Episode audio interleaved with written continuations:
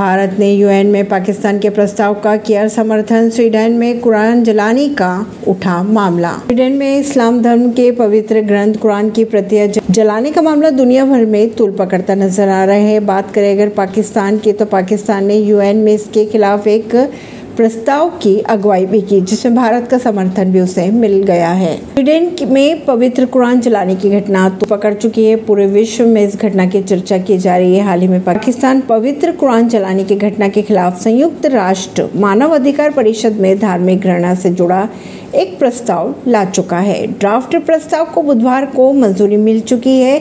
खास बात यह है कि भारत ने भी पाकिस्तान के इस प्रस्ताव को यूएन में समर्थन किया। बारह देशों ने किया प्रस्ताव का विरोध।